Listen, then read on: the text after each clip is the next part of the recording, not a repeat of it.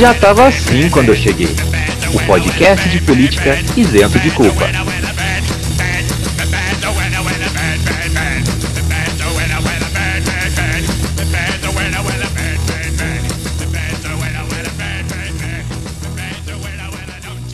Salve, salve minhas queridas Nazarés Tedesco. Como estamos nessa tarde, manhã, madrugada de hoje?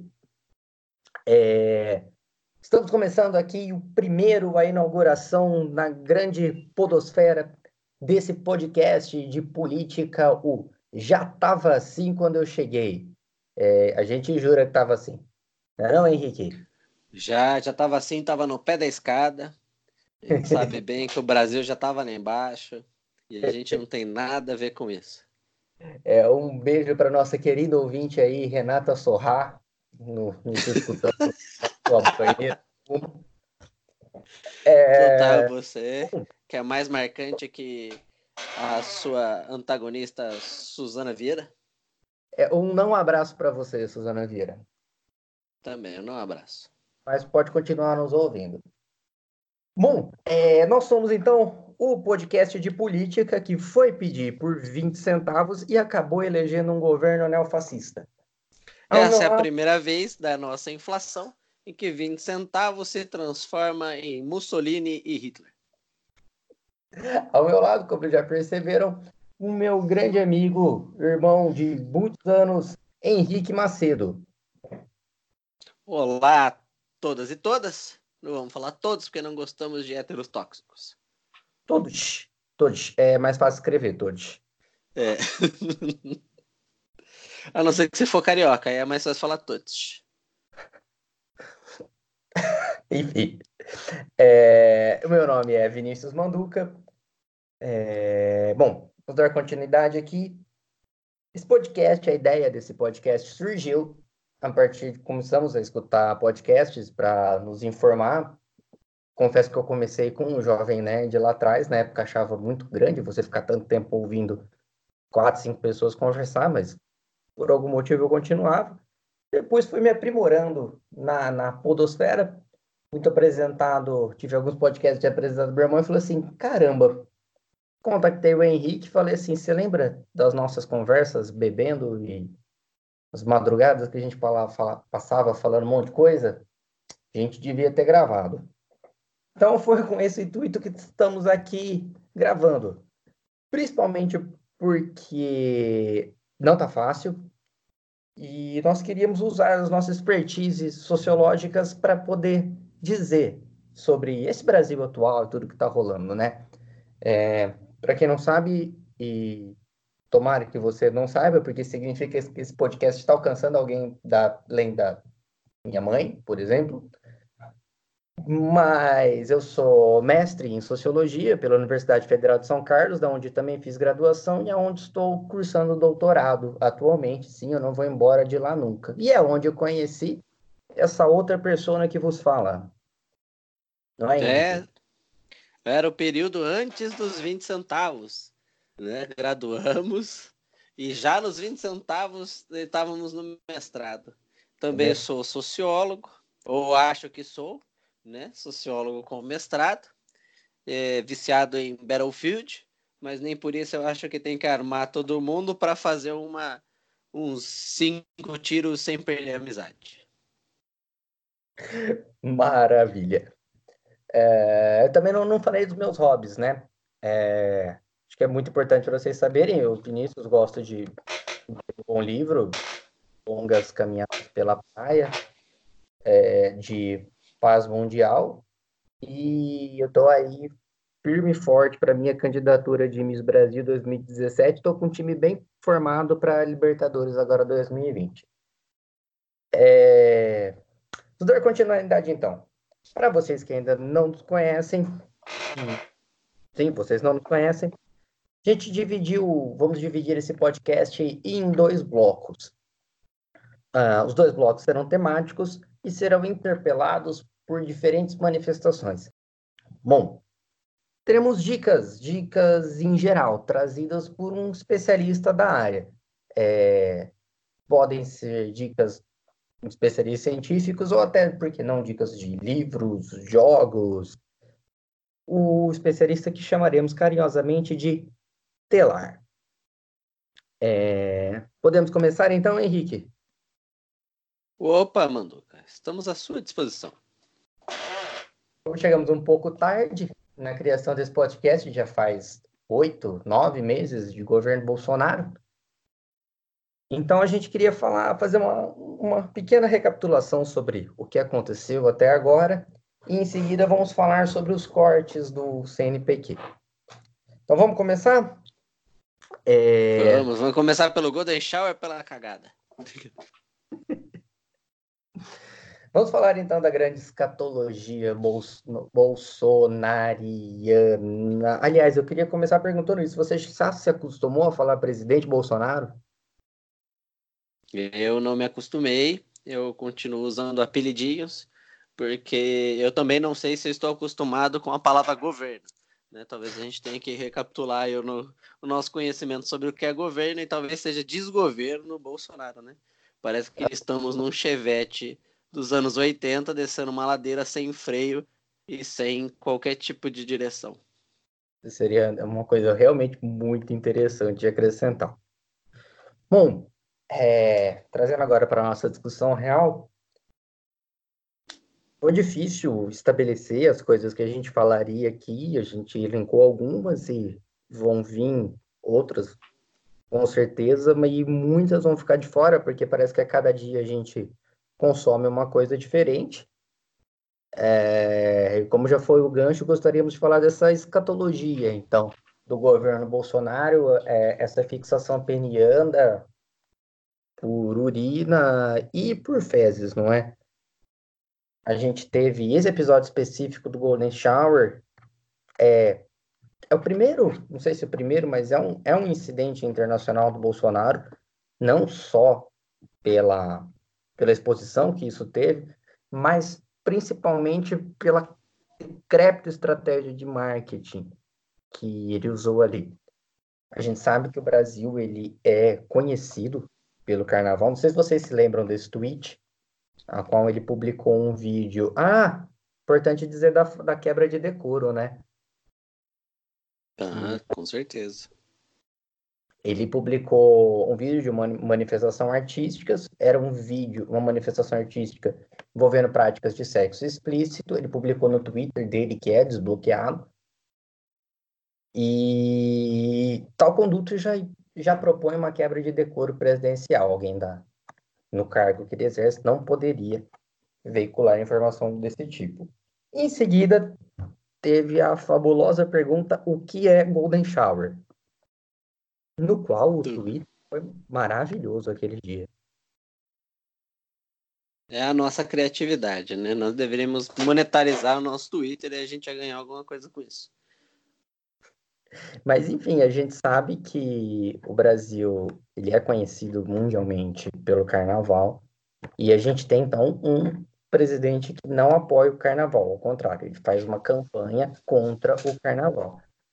É que já foi, desculpa, foi tanto discutido na época, mas na verdade foi a resposta do Bolsonaro para tentar, e aí ele já é o que ele já fazia nas eleições, ele tenta tirar, desviar o foco, porque na verdade o carnaval é conhecido por, pelas críticas, então é óbvio que ninguém passa incólume pelo carnaval, obviamente as pautas políticas e sociais elas estão presentes no carnaval, então obviamente quando começam a fazer uma crítica ao presidente, já era o que? O seu segundo mês de governo, ele tem que passar um vídeo para tentar ridicularizar. E ele faz isso na mídia oficial do governo, que não é a Rede Brasil, não é entrar no horário nobre na, na, no, nos canais abertos, é ficar publicando coisas que a, o público dele acha ridículo, né? Então ele tem que mostrar um cara fazendo xixi nos, no outro, como se fosse a pior coisa do mundo, e aquilo resumisse o carnaval, para exatamente descaracterizar quem está fazendo a crítica a ele,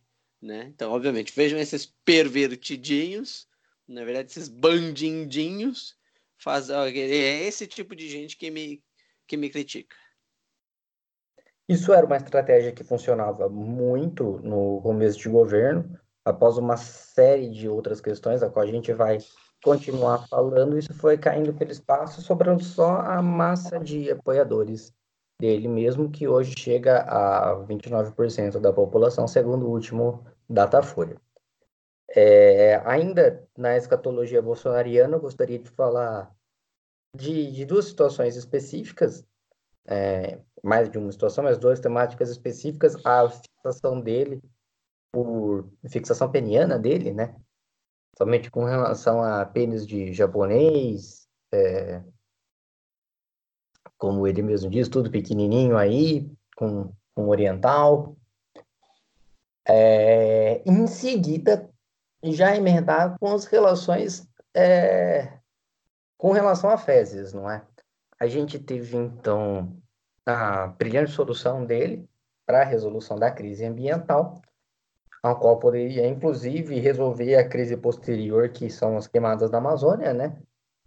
Mas a gente teve a brilhante solução dele de dizer que deveria defecar dia sim e dia não para conseguir controlar a poluição ambiental. Não só isso, além dessa pérola, ele, o, o, o atual presidente ele tem algumas relações, por exemplo, de usar isso como... como exemplo, não é? Na perspectiva desenvolvimentista dele, tentando justificar é, a inserção em reservas indígenas ou em parques florestais, ele usa como exemplo que um índio vem aqui, faz um cocozinho dois mil anos atrás e a gente não pode mais aproveitar a área. É, a gente sabe que são coisas distintas que ele está falando, mas o que é interessante é a fixação dele pela defecação como um todo.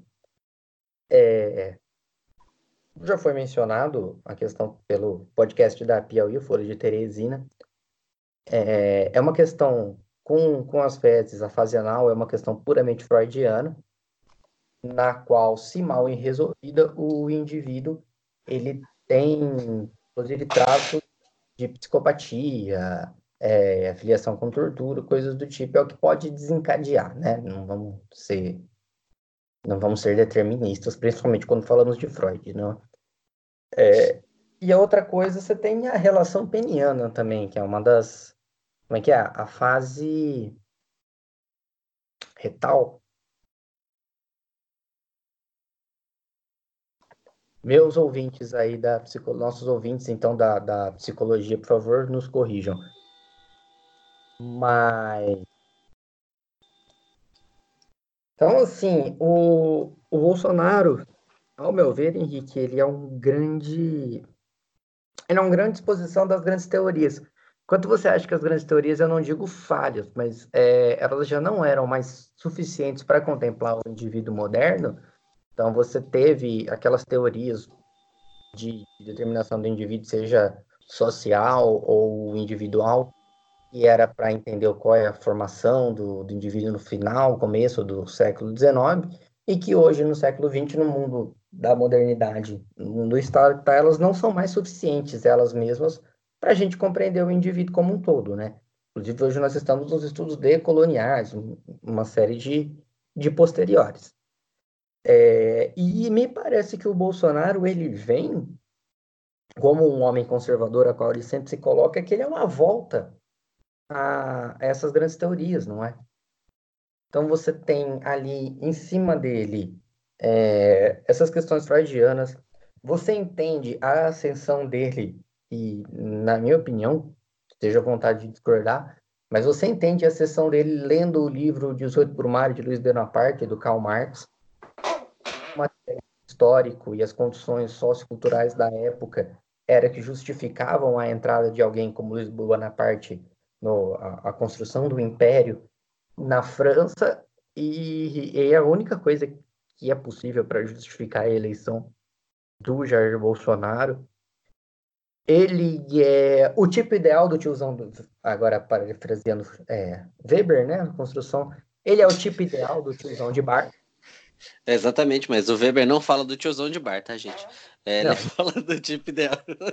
Que é, a gente queria que ele tivesse falado, talvez tivesse facilitado a nossa vida na hora de falar sobre, sobre o que está acontecendo no Brasil. Inclusive, como o Vinícius comentou, tava, eu pesquisei aqui, tem a fase oral, anal, fálica, latência e genital. Acho que o Freud tem a mesma fixação fálica que o Bolsonaro, só que pelo menos ele estruturou para uma coisa melhor, né? Porque o Bolsonaro é isso que você falou, uma fixação completamente é, é, anormal sobre a sexualidade alheia.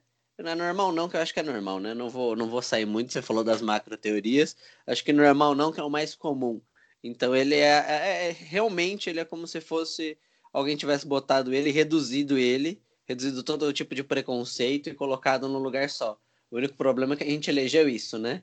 A gente elegeu um cara que tá mais preocupado em falar sobre a sua opinião, que ele daria exatamente numa mesa de bar. E eu conheço mesas de bares que são muito mais inteligentes do que ele, né? Inclusive porque tem coisas muito melhores para dizer, porque eu prefiro que as pessoas falem de, de coisas que restringam a, a, sua, a sua própria pessoalidade e saibam que o decoro do cargo existe, exige uma outra postura. Mas está certo que ele mantém ainda vinte e nove por cento da sua base eleitoral, exatamente, que também estão preocupadas com a fase oral, anal, fálica, genital dos outros, né, mais preocupados nisso do que, por exemplo, na estruturação de um plano nacional de desenvolvimento. É, tem que falar nisso, é, seja um plano nacional de desenvolvimento, um plano de governo, pré-eleição também foram coisas que nós não tivemos. É, é lógico que essas questões suprapolêmicas não foram a, as únicas coisas. A gente entende que nossos grandes, inteligentíssimos ouvintes acompanham a mídia, até melhor que a gente. É... A gente dividiu, então, alguns blocos agora para falar do... dos filhos. É... Isso tem uma coisa que está muito comum. O... Eu lembro, me recordo aí, que o filho do Lula era o Lulinha, que era uma forma mais fácil de colocar o sobrenome a qual o pai se autorregistrou. A filha da Dilma era a filha da Dilma, e hoje nós temos o filho do presidente, o Carlos, o Eduardo e o Flávio, cada qual com a sua especialidade dentro da política. Na verdade, temos mais filhos, o, a, a quinta, inclusive, foi uma pequena fraquejada que ele deu, e aí veio uma menina, e temos o, o, o Júnior, o Bolsonaro Júnior. É... Tá com um passo de se tornar algum tipo de político profissional também. É, ele não tem idade suficiente. É, mas né, o, o Carlos entrou depois dos dezessete anos dando uma forçada de barra, porque ele também não pode tentar. Porque ele já tá com vinte, então acho que... É, é. É interessante a gente ver, e aí voltando às teorias clássicas, a, a questão do taylorismo aplicado também, porque cada um deles exerce exatamente uma função específica de corrupção. Então, você tem a afiliação com movimentos criminosos, é, e no caso a milícia, a usar a máquina pública para lavar dinheiro de milícia, a gente tem com o Flávio. É, você...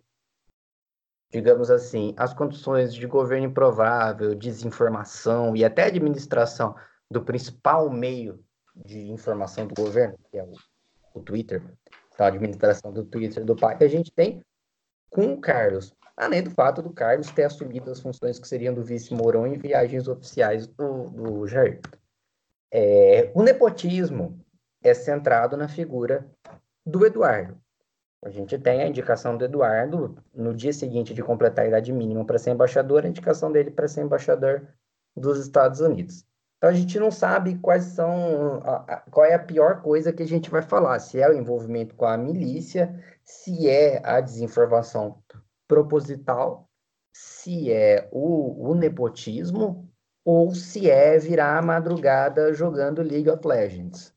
E aí a gente deixa para o quarto filho. Henrique. Eu acho que é o que mais contribuiu, é o League of Legends, foi o que mais contribuiu para esse governo, exatamente por ele não participar, né?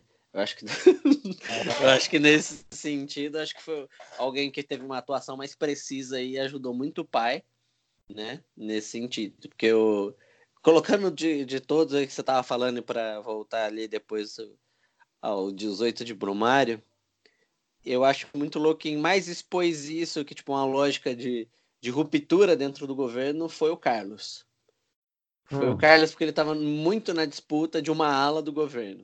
Então, assim, todo mundo está falando de três alas do governo, eu concordo, que seriam os militares, os olavistas, né? E aí depois uma parte que seria da pá do, do grupo do, do Guedes. Então você teria uma ala liberal. E você tem uma, uma série de, conf, de conflituosidades ali. Eu entendo que existe, mas o Carlos, nesse caso, se a gente querendo usar ou não, foi ele que mais expôs esse conflito e ruptura dentro do governo, e ele causou é, uma fricção tão importante que emergiu para fora, saiu é, do, do, do, vamos dizer assim, do, do petit comité, né, para usar um termo francês aí bonitinho, que é o... sai ainda... Oi? É o comitê pequeno. É, então, sai do petit comité, que estava ali na, envolto em toda a estrutura desse governo, e aí você tem ali, tipo, no Twitter, uma, uma, série de, uma série de voadoras, também o Dudu participa dessas voadoras às vezes, porque depois ataca a Joyce Rauselbaum, sei lá como é que fala o nome dela, me parece muito... Eu não sei falar o nome dela sem talvez citar um High, pensar num High Hitler. Né? É, então. E eles também, e eu acho que nesse sentido o Carlos é o que ajudou a gente a ver essa fratura, e aí a gente é meio viciado em ficar separando as coisas, a gente coloca em três, bota em caixinha. O mais, eu acho mais político, político de verdade, é o Flávio Bolsonaro, que aí se o discurso é de, o discurso falacioso é de, de nova política, que de nova não tem nada. O, o Flávio Bolsonaro foi o que melhor foi socializado na velha política e numa política aí que tem raiz no Brasil todo, mas muito carioca, né? Que é vinculada ao crime, a, a, e a um crime que é o pior crime, né? Que é o que está dentro do Estado, que depende do Estado cem por cento para fazer funcionar.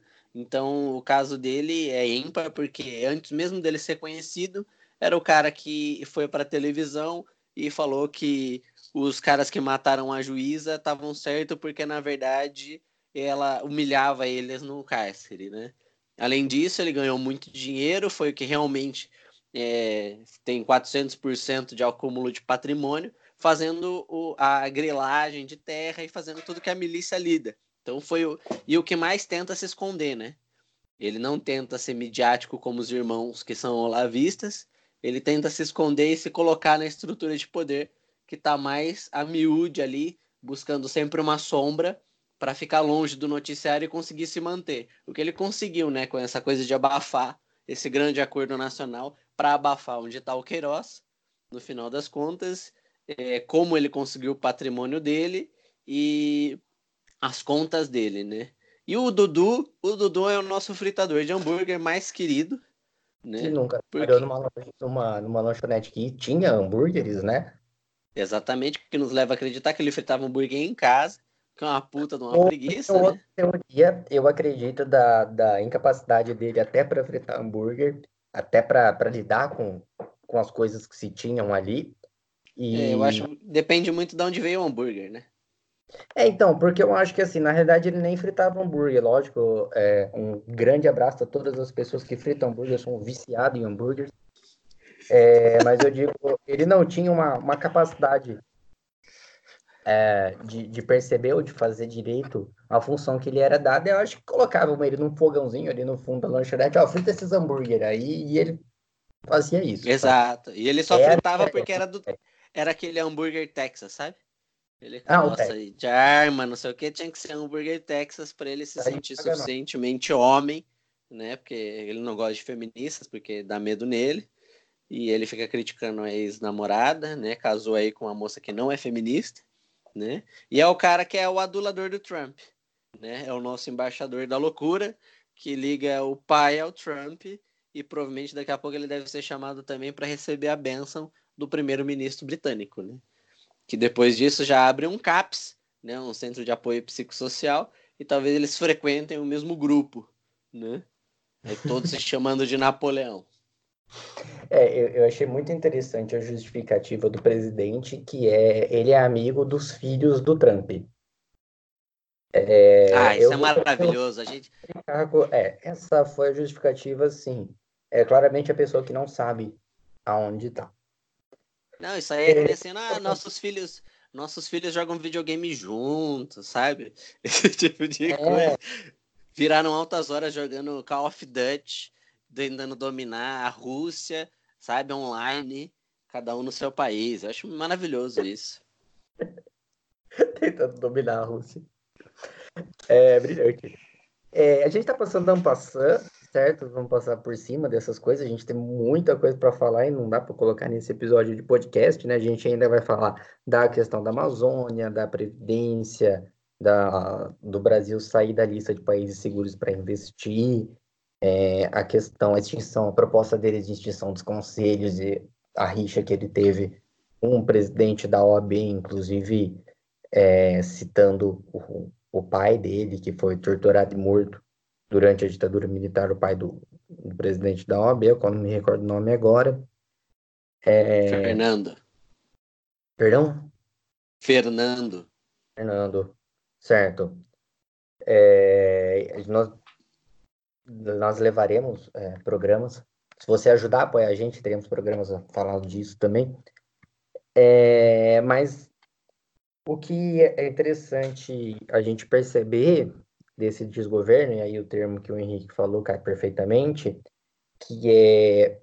Antes nós tínhamos a chamada ministra do alívio cômico, parafraseando aí o, o do Vivia, que era a Damares. Vocês perceberam, enquanto o Jair falava, é, o Jair fazia as coisas dele, você tinha a Damares para tirar o foco. Hoje, e depois a gente vai se atentar um pouco mais para isso no próximo bloco, hoje você não tem mais a, a Damares, ela existe, lógico, gente, ela está lá, é, mas ela não fala mais, ninguém dá mais atenção, porque esse cargo de desvio de atenção, ele já foi colonizado pelo próprio presidente. Aliás, é o único cargo que ele ainda tem nesse governo, é o de desvio de atenção. Paralelo a isso, a gente tem um país minguando, eu não vou dizer aos poucos, porque só fazem oito meses, mas é de forma singular. Então, você tem várias instâncias do país que elas estão sendo dizimadas, é, singularmente cada uma. Você tem, então, assim, isso do Brasil sair da lista de países seguros para investir, você tem uma estatização das mortes, então a polícia está matando absurdamente mais, a questão do C N P q, que é a próxima que a gente vai tratar, o país está li- literalmente em chamas. Sim. É, tá respirando por aparelhos, literalmente, também. É, no caso do, do em chamas, é literalmente do literalmente por conta da, das queimadas da Amazônia, que eu acredito seja não o próximo ou outro programa que faremos.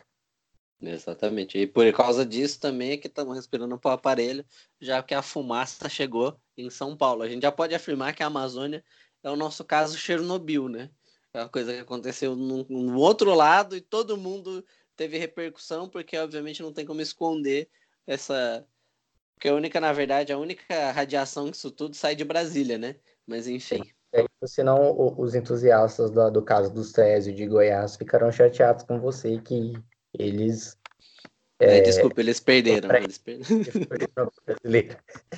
é, eles perderam, foi mal, desculpa. O grupo, é. o grupo do Dia do Fogo ganhou, porque, na verdade, foi uma, um ato criminoso, coordenado, que veio dos zumbis do Bolsonaro. Uhum. É, e desculpa, Boris Casoy, nós iremos contra o que você está falando de novo. Para encerrar esse bloco, eu queria trazer mais uma questão do presidente Bolsonaro, que a gente estava até comentando agora há pouco, foi uma coisa que aconteceu hoje no pronunciamento dele, é, e aí, desse pronunciamento, várias coisas se tiraram, que, por exemplo, essa fixação que ele tem por ditaduras sanguinárias, como que aconteceu no Brasil, a que aconteceu no Chile. Então, ele hoje justificou e elogiou o golpe militar dado pelo Augusto Pinochet no Chile, é, elogiou o, o ditador chileno, e em seguida, que é, o, que é o que a gente quer chamar a atenção mesmo, em seguida ele disse a respeito da... Ele pediu para agora, próximo dia sete de setembro, no sábado, então amanhã, estamos gravando esse programa na... quarta-feira, quarta é hoje, né? Isso. A quarta-feira, dia quatro, vai... O famoso dia quatro. famoso dia quatro. Vai ao ar na sexta-feira até a gente aprender a editar e mexer nisso aqui. É, então vocês vão estar ouvindo aí é, amanhã. Então foi pedido pelo presidente para que as pessoas forem irem às ruas, forem às ruas é, vestidas de verde e amarelo, que são as cores da nossa bandeira, são as cores da nossa nação, mostrar para o mundo que estamos contentes com o que está acontecendo e que nós somos o Brasil, somos a identidade brasileira. Em contrapartida, já está nos trend tópicos o hashtag eu vou de preto, do tipo, é, que dizendo que as pessoas vão nas manifestações sim, vestidas de preto, e alguns partidos políticos estão convocando que essas manifestações sejam feitas com caras pintadas. Sim, é, tivemos um pronunciamento, para não dizer idêntico, muito similar ao pronunciamento do Collor, às vésperas, às vésperas do seu impeachment, e estamos tendo uma manifestação de caras pintadas também.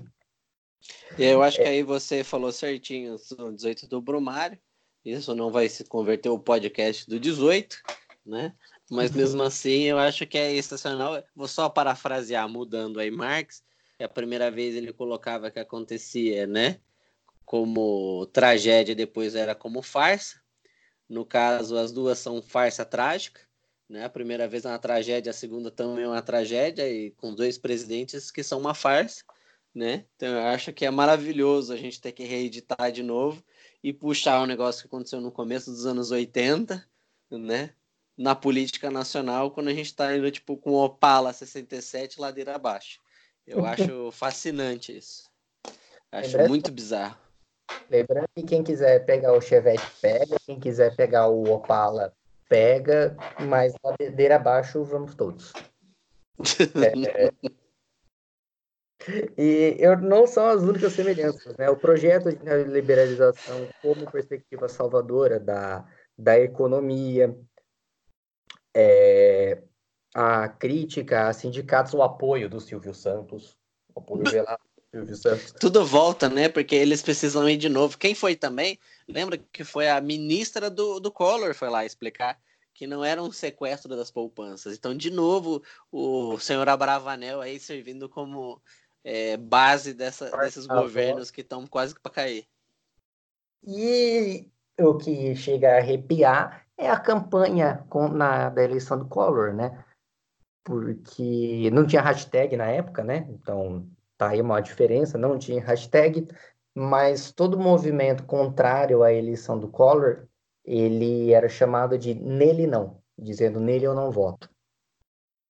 Então, quem se lembra da época do vira-voto, o famoso ele não, dos filtros maravilhosos de Facebook e todas as hashtags, enfim. É, é. É, isso aí que foi falado é real, a história se repete primeiro como tragédia, em seguida como, como farsa. Considerações finais sobre esse bloco, hein, Henrique?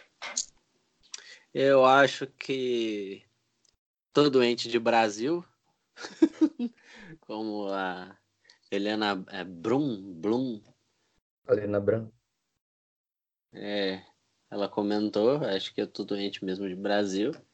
Não tem um dia mesmo que eu não acorde e dá uma vontade de estar na lua. Mas vamos seguindo.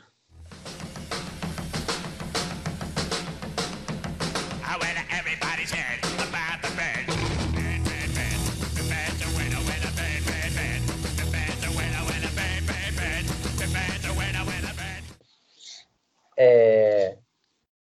Vamos continuar aqui no nosso bloco temático. Vamos falar de uma situação que ela é bem, bem triste e desesperadora, que é os cortes do C N P q.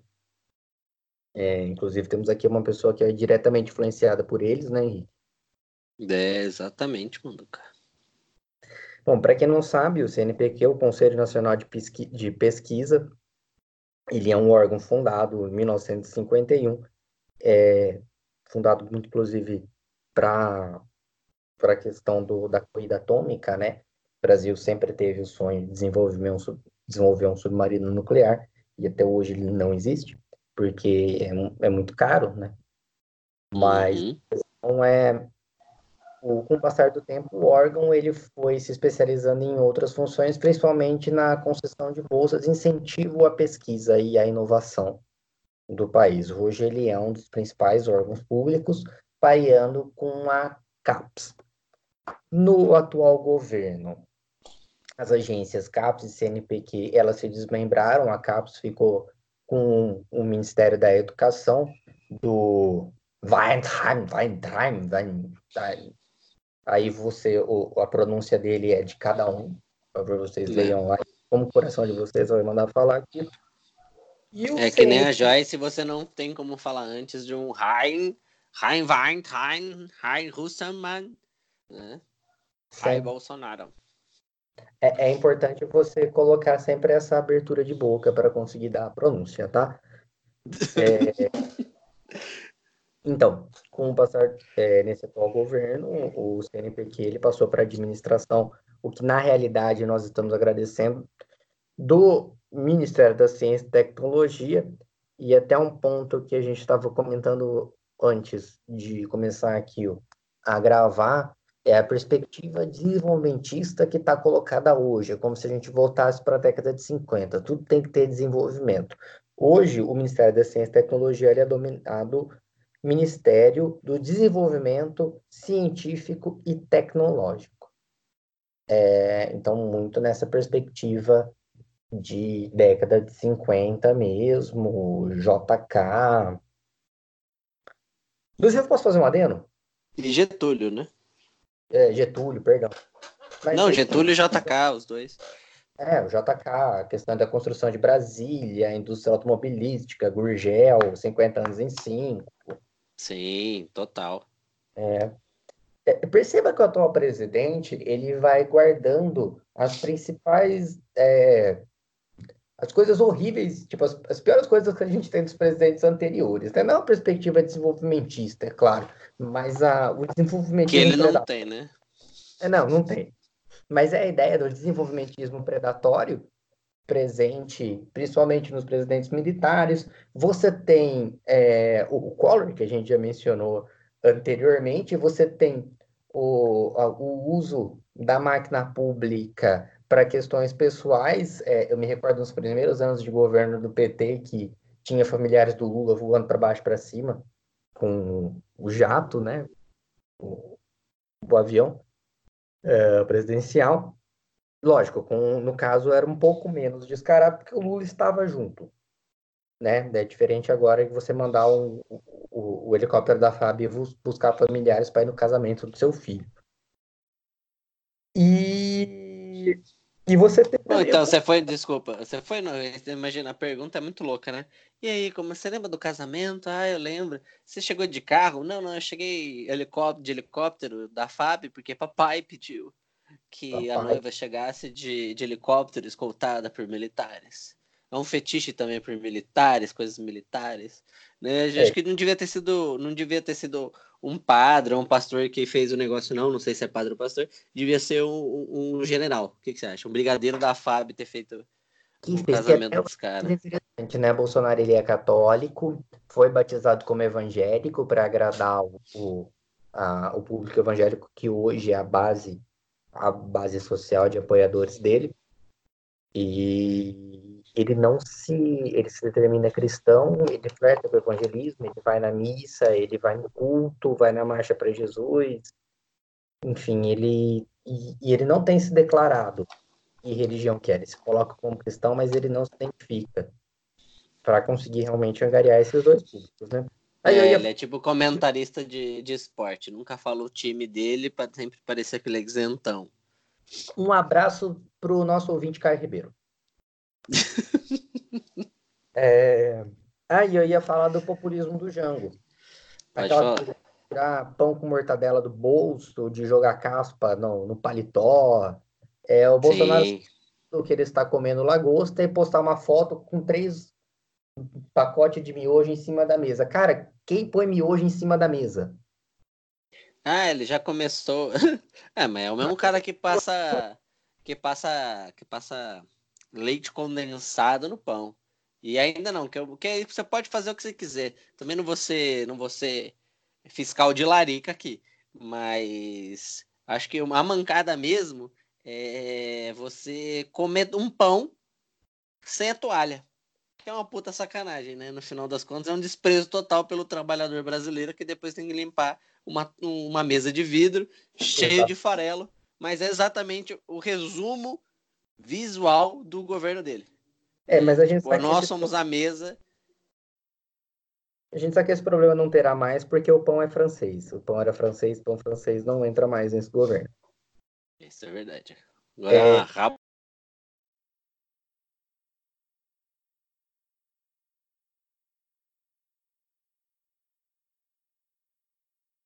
Marcos Pontes, que tem dado a declarações muito perturbantes. O fato é que o C N P q não tem bolsas para serem, não tem dinheiro para pagar bolsas a partir de, do próximo outubro. Então, setembro agora é o último mês que o C N P q tem, tem essa verba. O que Falando acontece... nisso, esse podcast ele não é remunerado. E você que está ouvindo o nosso vídeo, que tem, tem uma vaga de trabalho para mim, por favor, chame, mande, é que eu mando meu currículo para vocês. Também tem uma legião aí de desempregados já em outubro, que vão ter que trabalhar duas vezes, como o nosso caro Manduca, que tem que conseguir o próprio sustento e depois conseguir um título de doutor é, pro bono, né? Sem realmente ter como se dedicar quarenta horas semanais, porque o requisito sobrevivência não está sendo atendido. Sobrevivência básica. É, então, assim... Alguns dados que, que a gente tem, é importante o, o Henrique ter falado aí de outubro, porque hoje, na, na quarta, dia quatro, tivemos uma declaração do ministro Marcos Pontes, dizendo que ele vai tirar oitenta e dois milhões da, da área de fomento do C N P q para injetar nas bolsas, garantir que elas sejam pagas até outubro. É... A gente tinha uma questão aprovada pelo Congresso, que é duzentos e cinquenta milhões, que vem dos processos da Lava Jato. Então, é o dinheiro devolvido da Lava Jato. Esse dinheiro deveria ser investido direto, ser colocado no C N P q para o pagamento dessas bolsas. As bolsas durariam até o final do ano, é importante que se diga, mas a gente tem uma... Essas bolsas foram freadas, segundo o próprio ministro, pelo outro ministro também, citando aqui o, novamente o Foro de Teresina, pelo posto Ipiranga, ministro Paulo Guedes, é, dizendo que ela já seria realocada. Hoje também tivemos um, é, um outro golpe com relação à educação superior, que é o terceiro corte de verbas na CAPES, aí do, do Abra Vaca, Time Time Time. É, tivemos um corte de trinta e oito milhões, seriam onze mil bolsas. Essas bolsas não serão bolsas que já são contempladas, mas as próximas bolsas. Ou seja, a partir, do, a partir de outubro, não há mais novas pesquisas do país. Temos agências de fomento particulares que representam uma É uma questão ínfima com relação ao número de bolsas, mas a realidade é, hoje nós temos noventa, você lembra, noventa e cinco, noventa e seis por cento da, da pesquisa científica no Brasil é feita nas universidades. É, por aí essa é a média. E então, assim, a gente não tem mais verba, a partir de outubro não há mais verba, não há mais novos pesquisadores, novas pesquisas científicas no Brasil, ou seja, pensando num prazo máximo de doutorado, que é a maior bolsa de quatro anos, daqui a quatro anos, ao fim do governo Bolsonaro, não haverá mais dinheiro para pesquisa.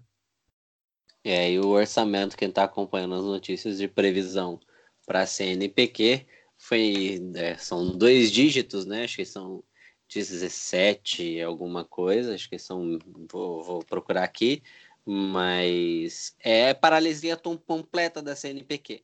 Porque o corte de, acho que noventa por cento é do, da verba. Então, hoje já está insustentável por causa da P E C dos gastos. Não há como fazer os repasses sem barrar aí as pessoas serem julgadas por crime de responsabilidade, né? Então houve a opção aí por, pela, pela transferência de emendas parlamentares e, obviamente, a ciência ficou em segundo, em segundo plano. Só que ano que vem é, a perspectiva é a C N P q paralisar tudo antes do meio do ano, exatamente porque a previsão orçamentária desse, desse ano para dois mil e vinte é ridícula. É, é imaginar que é a mesma, as mesmas pessoas que falavam de Coreia e falavam de Estados Unidos e Japão esquecem que a maior parte do investimento ainda continua sendo público em pesquisas, né? Então não tem como você imaginar uma Harvard funcionando em pesquisa também se não tiver o fomento dos governos. Então, inclusive, porque quando você cita a Coreia, eles citam as Coreia, a Coreia do Sul e o Japão, eles sempre estão mencionando uma política voltada para a educação e investimento pesado na educação. E, no caso, eles estão fazendo tudo o contrário, porque, obviamente, teve um sentimento antipetista que constrói a ideia de que tinha muito dinheiro no ensino superior e pouco na educação básica.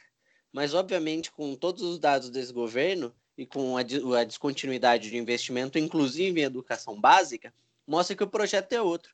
O projeto realmente é tentar fazer com que a universidade se torne, é, se privatize de um determinado momento e deixe de fazer pesquisa para tentar acumular algum tipo de, de dinheiro com organização social que ninguém sabe quem vai dirigir essa bagaça. Esperamos que não seja o Paulo Guedes e a sua irmã, né? Porque acho que o Paulo Guedes já faliu algumas coisas e está falindo o Brasil.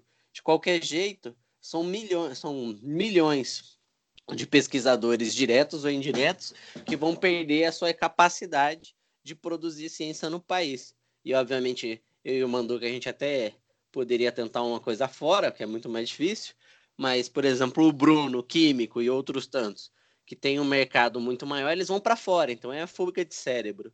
Então as pessoas que poderiam patentear coisa aqui não vão patentear nada aqui, inclusive porque a lei de patentes aqui é muito ruim, mas de qualquer jeito eles vão ter que ir para fora desenvolver suas pesquisas e, e tentar sobreviver de algum jeito.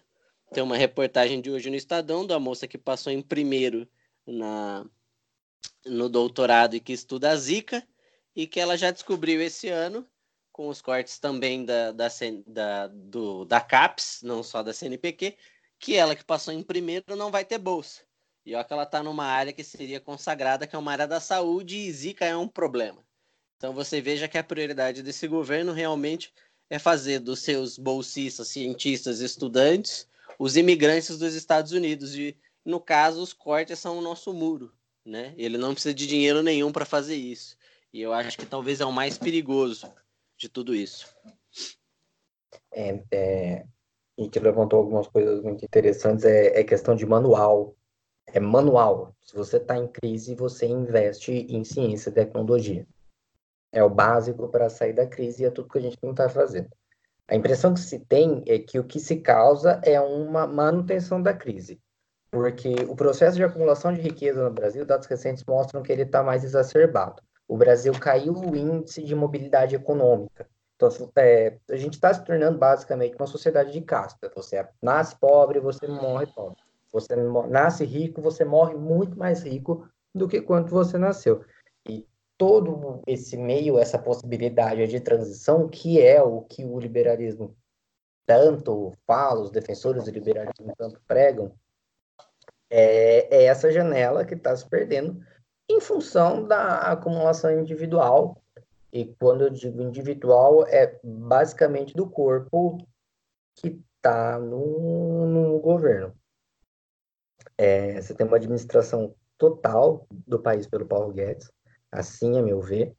Isso é muito claro, depois a gente pode talvez tirar um programa para falar disso, mas isso é muito claro com relação ao acordo que fechou do Mercosul, ao ex-acordo do Mercosul e União Europeia, né? Mas é um acordo propriamente liberal. O futuro ex-acordo? Futuro ex-acordo, exatamente.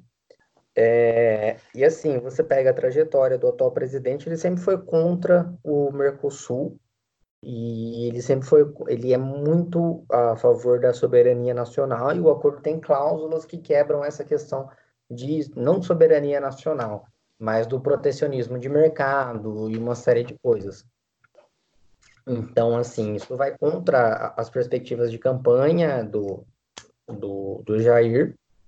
É, o que a gente vê, assim, atualmente, é, é a segunda vez que nós vamos citar a brilhante obras, obra do Douglas Adams aqui, o Sequência, como ele mesmo intitula, a trilogia de cinco livros do Guia do Mochileiro das Galáxias. Mas, segundo ele, na... ele tem um personagem que é o presidente da galáxia, o, o Zapod Zeyfod, e realmente é mais ou menos assim que se fala o nome, né? Se eu estou correto.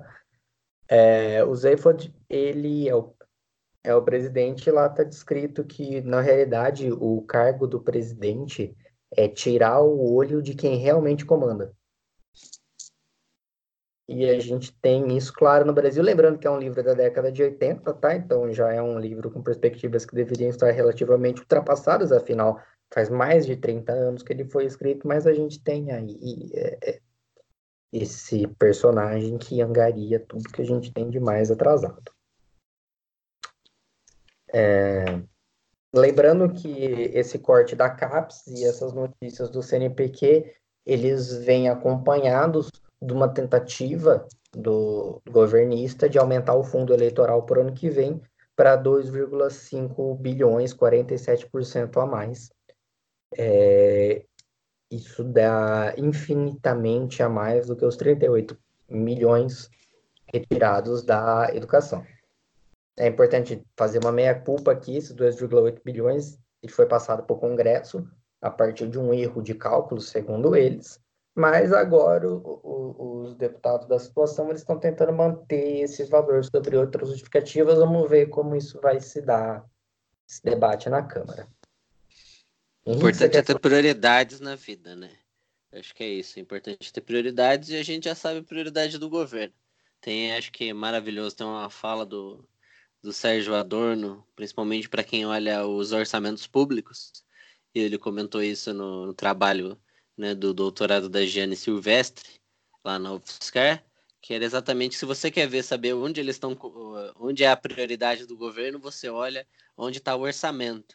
E eu acho que talvez a gente tenha que convidar geralmente a, a sociedade toda para ver quais são as prioridades, e que geralmente, quando é fundo partidário, não demonizando aí a política e a necessidade, não sei o quê, porque já teve toda uma discussão sobre financiamento privado nas campanhas, né, e a sua utilização para fins de corruptela e coisa e tal, mas você vê que está totalmente fora da, da construção da educação e da ciência, e, na verdade, as prioridades também não são saúde nem segurança, porque o governo Jair Bolsonaro não utilizou nem cinco por cento do previsto para a área de, de segurança pública. Então, toda justificativa de prioridades no, no seu programa de governo, né, ou de desgoverno, que ele nem deve, nem ele deve ter lido, eu li, mas ele não deve ter lido o próprio programa de governo, é, não estão sendo cumpridos, e os orçamentos, na verdade, estão dentro de um limbo, e aí, para usar um pouco aí as referências espaciais, num buraco negro, onde nós não sabemos é, onde vai parar, e era um buraco negro, que na verdade é o único buraco que o, que o nosso presidente deveria se preocupar, que é esse ralo, onde está indo toda a verba, que não está passando para o bem da população, pelo contrário, está produzindo. Porque o país já, de tantos desempregados, vai gerar mais mês que vem, né? E aí no ano que vem também, mais desempregados. E a gente está na contramão do mundo. E, e é tenebroso, né? Porque é nessas épocas também, porque voltando ao, ao fascismo, que na verdade a gente vê que o orçamento hoje seria uma câmara de gás para sufocar, né, um, uma determinada ala que não é apoiadora do bolsonarismo. E junto com isso tem também os reitores que agora estão sendo escolhidos, que são bolsonaristas, etc, e que mostra que esses caras não vão brigar em nome da educação. Então vai ser um reitor que vai achar que tá tudo maravilhoso, tudo bonito, e transformar a universidade num McDonald's, um Burger King, um do lado do outro, e um Subway gostosinho de larica de madrugada, mas que não vai produzir ciência. Então, para você que está de fora do meio acadêmico entender o que está acontecendo, imagina ter, sei lá, um presidente no seu país que vai contra o país. Ou seja, você sabe bem do que a gente está falando. É, Bom. o Bolsonaro é aquele... Vamos, adorei a sua imagem. Eu posso fazer uma imagem também? Faça a sua imagem, Henrique. É uma festa mexicana é, clássica de... Tá? E, então não haverá... Só lembrando que aqui é um podcast, então não haverá imagens, tá? Não crie falsas expectativas nos nossos ouvintes. Exatamente, é só uma figura simbólica para você, entendeu? Essa imagem é essa. O nosso presidente, ele tá bêbado de tequila tentando acertar uma pinhata. E, na verdade, tá todo mundo em volta morto, porque ele espancou todo mundo e a pinhata está intacta. É basicamente isso. É o nosso Opala sessenta e sete descendo a ladeira. Mais uma aí para vocês. Eu acho que vocês jogam a hashtag, essa é a nossa imagem do nosso podcast. Vamos subir agora uma hashtag, faça você uma imagem do desgoverno brasileiro. Bom, vamos agora para o nosso, para o nosso quadro, que vai contribuir para a sua cultura inútil, útil, depende para o que você vai considerar. O nosso expertise e o nosso telar do dia é Humberto Campos. Humberto é formado em Direito, atualmente cursa doutorado em Sociologia na Universidade Federal de São Carlos, e ele vai dar o recado aí para vocês.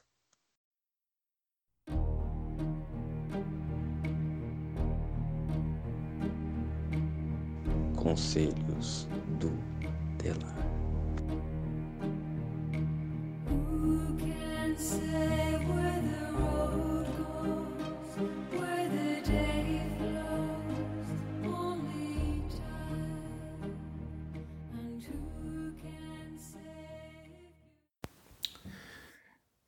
Olá, minha gente, tudo bem? Antes de mais nada, eu quero mandar um abraço para o Vinícius, mandar um abraço para o Henrique e dizer que é um prazer imenso poder fazer parte deste podcast. Eu sou Humberto, me chamo Humberto, sou formado em Direito, doutorando em Sociologia pelo Departamento de Sociologia da U F S C ar e pesquiso é, religião, política e direitos humanos. E vou falar um pouquinho sobre direitos humanos.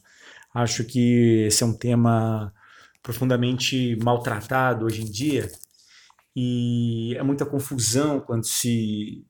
há muitos discursos, discursos dissonantes sobre, sobre esse, esse, essa expressão de direitos humanos. E o que se transmite em alguns programas sensacionalistas, por exemplo, é a ideia de que direitos humanos é a defesa de, de bandidos, especificamente algo restrito à carceragem. E isso é um profundo equívoco, né? Nós encontramos uh, esses direitos positivados na, na nossa Constituição, o que é uma, resu, resultado de um, de um desenvolvimento histórico, de, afirma, de uma a afirmação de direitos que, que já foram uh, declarados uh, em vários documentos anteriormente, especial, de forma muito especial, na Declaração Universal de Direitos Humanos, e diz respeito a coisas muito rotineiras, né, da nossa vivência, uh, como, por exemplo, a igualdade é, de direito entre homens e mulheres, a possibilidade de livre manifestação do pensamento, é, o direito ao contraditório e ampla defesa, que é o direito de se defender plenamente em juízo, a garantia de que ninguém vai entrar na sua casa sem que haja um mandato, uh, um mandado judicial. Então, uh, há uma série de questões que são extremamente fundamentais para a nossa democracia, como a liberdade de expressão, a liberdade para se associar a organizações, partidos, a liberdade de imprensa. E tudo isso a gente está falando de, de direitos humanos. E, infelizmente, essa poluição do termo impede que a gente discuta de forma é, qualificada e possa um, avançar em temas que são profundamente relevantes hoje, como, por exemplo, um, a questão da, da propriedade. É, é um direito humano fundamental, está assim na nossa Constituição, a, a ter uma propriedade, bem como que as propriedades é, desempenha sua função social. Ou seja, é, quando ocorrem ocupações é, resultantes de, de movimentos de moradia, muita gente acha que essas pessoas estão cometendo crimes. E, na verdade, elas estão fazendo valer aquilo que está na Constituição, que é o direito à propriedade diante de uma propriedade que não está exercendo a sua função social. Há ocupações que, que foram, que se direcionaram a, a, a terrenos ou é, extensões vastas de terra no, no meio rural que, de modo algum, têm, têm sido trabalhados por seus, seus proprietários. Estão deixadas é, ao léu. E aí, movimentos sociais vão lá tentar fazer valer aquilo que está na Constituição. Uma coisa fundamental hoje, pouco valorizado com, essa, uh, com esse movimento legalista que a gente eh, tem, especialmente depois da Lava Jato, é a questão do, do advogado e as suas prerrogativas. É, muito, isso foi tremendamente... É, é, algumas, vou dizer, não vou dizer tudo, mas algumas, algumas prerrogativas do advogado, que são prerrogativas para proteger os seus, seus clientes, foram violentadas no processo da Lava Jato. E isso é uma questão de direitos humanos, porque ser julgado por um juiz isento uh, numa investigação que eu consiga uh, responder, ter a, a, a, a voz ativa para contradizer aquilo que eh, estão sendo, que estão imputando a mim, isso é fundamental. Então, a forma com que o magistrado trata as partes, o, os representantes da, das partes, como uh, no caso os advogados, então tudo isso nós estamos falando de direitos humanos. Poderíamos ficar aqui muito mais tempo e o tempo uh, é curto, né? Eu acho que uh, até conversei com com o Vinícius sobre a possibilidade de a gente discutir, escolher até um tema de direitos humanos, porque é muito amplo, para a gente discutir futuramente e continuar desmistificando ou despoluindo a imagem extremamente negativa que tem se transmitido hoje. Tá? Inclu- ah, uma, uma coisinha antes de encerrar. Legítima defesa, o que muita gente hoje conservadora É, vai, vai ressaltar, isso também é um direito humano fundamental, o direito de proteger a própria vida, mas é, há muitas questões que, se a gente conseguisse trabalhar ou discutir de forma uh, mais qualificada, até quem critica iria com certeza repensar suas críticas, porque é, diz respeito a toda e qualquer pessoa que está em sociedade. Eu agradeço mais uma vez pela possibilidade de participar. Um abraço, Vinícius, um abraço, Henrique.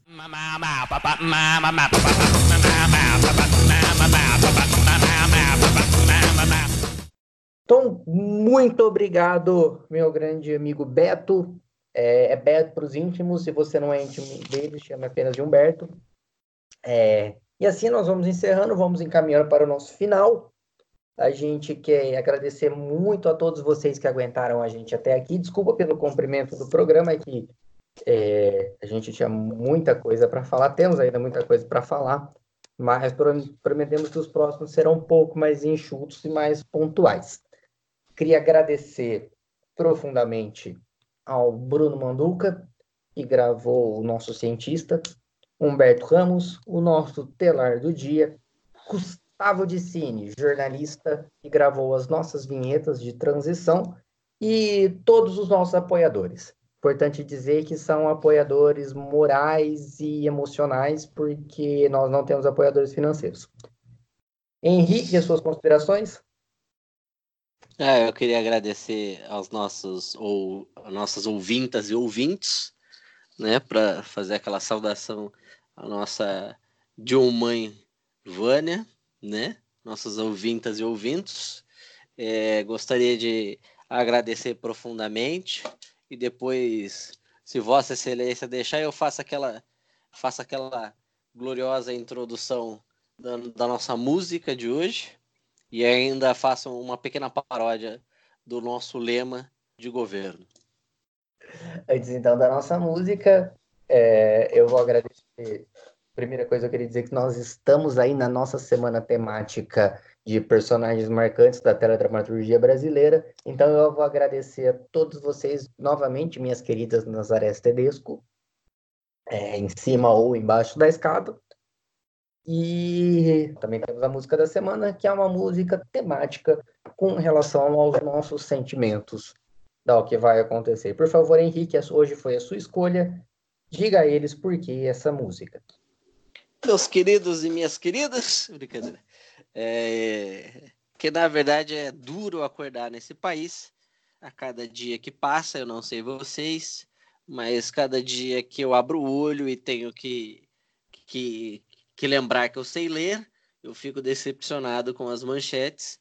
E então eu gostaria de fazer uma adaptação do nosso, do nosso lema, desse desgoverno, que é a Pátria Amada Brasil, para Pátria da Sofrência Brasil, né? Exatamente, porque me parece que a nossa a, no, a ministra da Casa Civil é a Marília Mendonça e, e a sua prioridade de governo é exatamente o que ela, essa poeta moderna, classificou com todo mundo vai sofrer.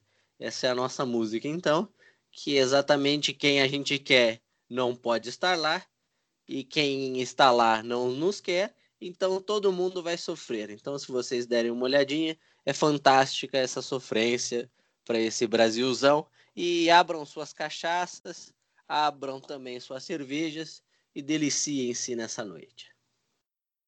É, muito obrigado. Fica então aí o recado da música da semana. É, muito obrigado, Henrique. E... muito obrigado você.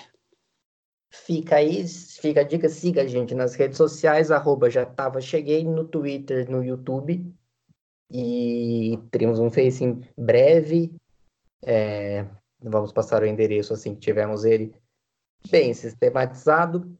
Agradeço novamente a sua, parafraseando o grande colaborador da Lava Jato, Fausto Silva, a sua paciência. E... ô louco meu, brincadeira. Fica aí a música baseada no poema Quadrilha de Carlos Drummond de Andrade. Obrigado, gente. Tchau. Tchau. A garrafa precisa do copo, o copo precisa da mesa, a mesa precisa de mim e eu preciso da cerveja, igual eu preciso dele na minha vida. Mas quanto mais eu vou atrás, mais ele pisa. Então já que é assim, se por ele eu sobro sem pausa, quem quiser me amar também vai sofrer nessa bagaça. Quem eu quero não me quer, quem me quer não vou querer. Ninguém vai sofrer sozinho, todo mundo vai sofrer. Quem eu quero não me quer, quem me quer não vou querer. Ninguém vai sofrer sozinho, todo mundo vai sofrer.